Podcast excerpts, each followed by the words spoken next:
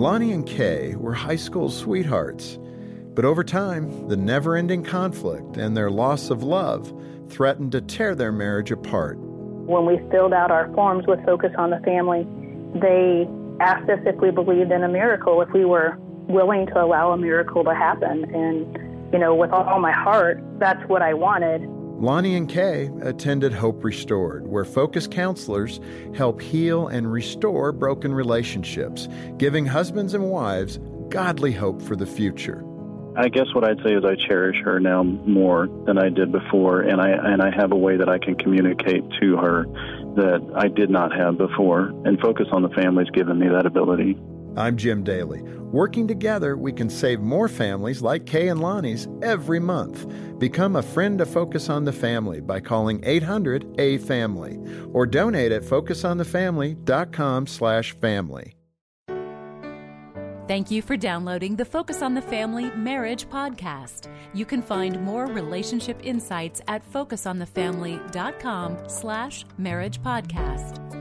There are some people who love being out and about and connecting with people and helping other people connect with people and forming groups, and we need people like that. But there's a downside to that particular personality, and we're going to talk about it today. Greg, is uh, anybody in your life like this? Yeah, you know her real well.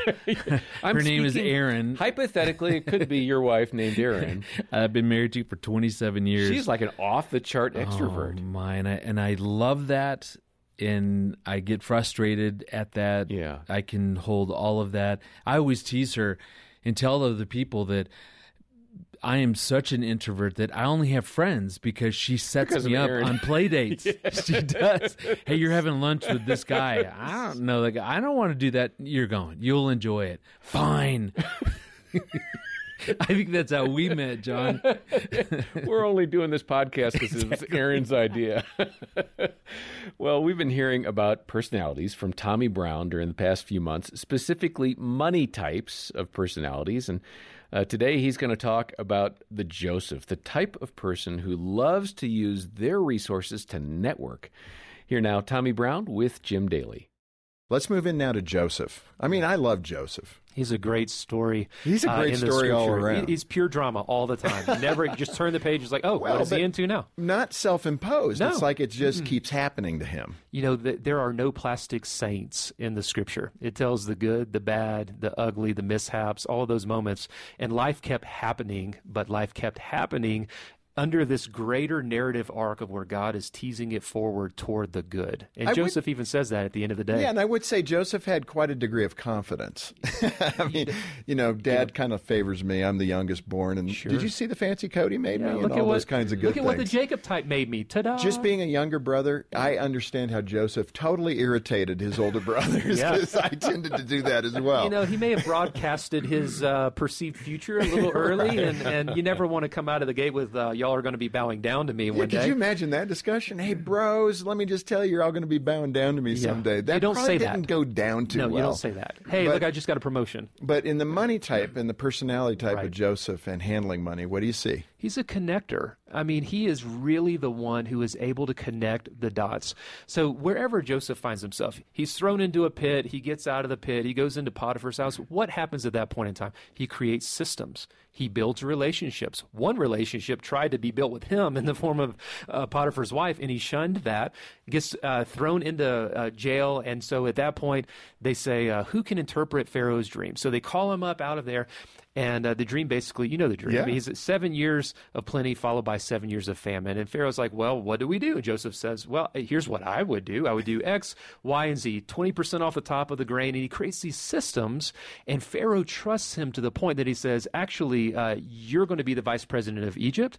And he put him in charge of all of the resources in the known world, That's just amazing Is when that you think absurd, about right? that. Yeah. So from the pit to the palace, as they say, right? So you have Joseph, his ability to be entrusted with other people's people's resources, to create systems, and to make connections, that's what set him up to win. Your Joseph types are basically the mayor of whatever they do. They're the mayor of the local Starbucks. They know everybody. They're always doing coffees and lunches in their workplace. They're the connector. If you fall out of work and need to get a job, you want to connect with a Joseph type because they use their money in order to make connections. And I'm not talking about bribes. I'm talking about they're just spending their resources to keep making connections. I'm going to sit on this board.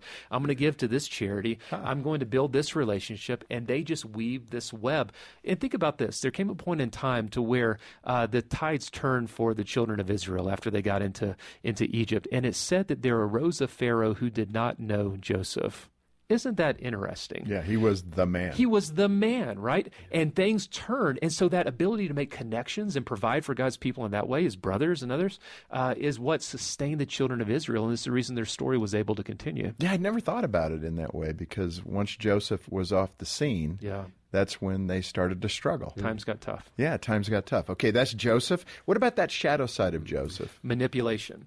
Okay, They let's bring that such up. Such people, people. They can read you, and if they're not careful, they will manipulate you in order to get what they want rather than what is best for you and what is best for the relationship. So uh, Joseph types might be name droppers. Uh, you know, the other night I was having uh, dinner with the president of the company, and okay, got it, right? You're an important person, and they can manipulate you. And oftentimes they're dropping names, and they're just wanting to make connections, but sometimes they're not even aware of their own ability to manipulate. So they could be the me monster. yeah, absolutely, absolutely. Man, how does that person, how does that Joseph see that they're over the line in a Christian context? You know, when you have faith in Christ, Yeah. and you're going, okay, maybe I shouldn't be the name dropper.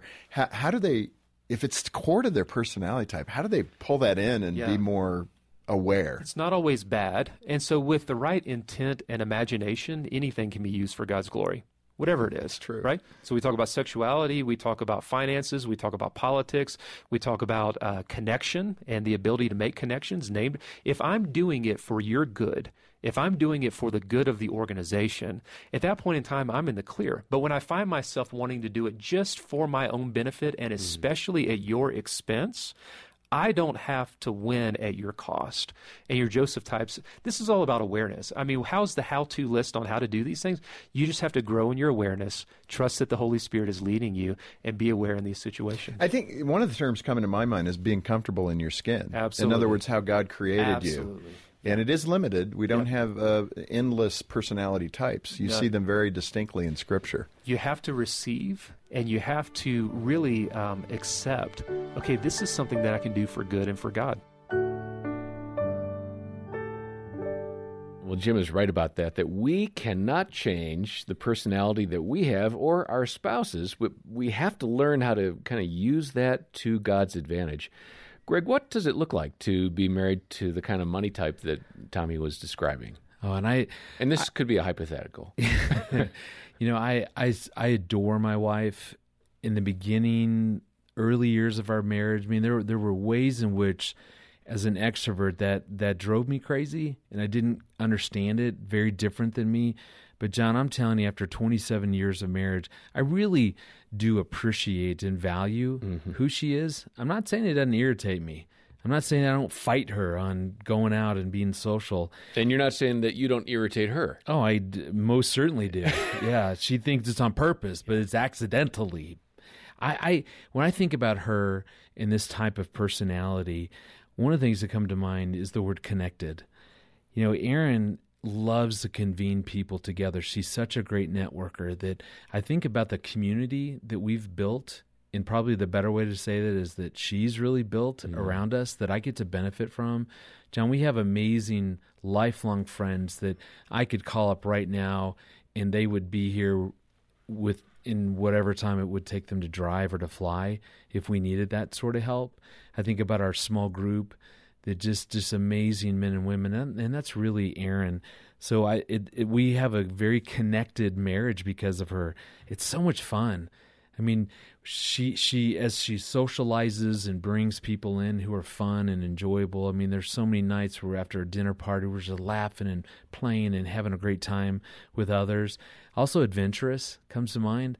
I'm way more reserved, Cautious? cautious, and she's so adventurous mm-hmm. that I think about the things that that she's wanted us to do that I've gone along with and it ended up just having so much fun doing, whether it's a particular hike or going camping or whatever. I just love that. She's brought that to our family, to me, to our marriage. And, and I think, John, that that's where we have to begin. We need to recognize the value, what that brings, even though it's very different than me.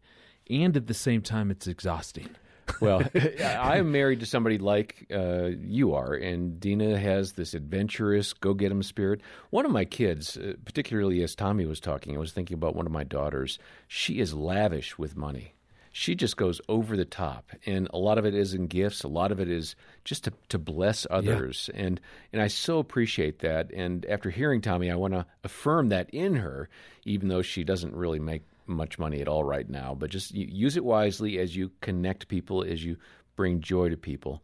And, and I love that. That's yeah. but see that's that's what it's about. It's affirming that in our spouse. It's calling that out so that they get that we get it, that we see the value. Yeah. But it's there there's a downside to that.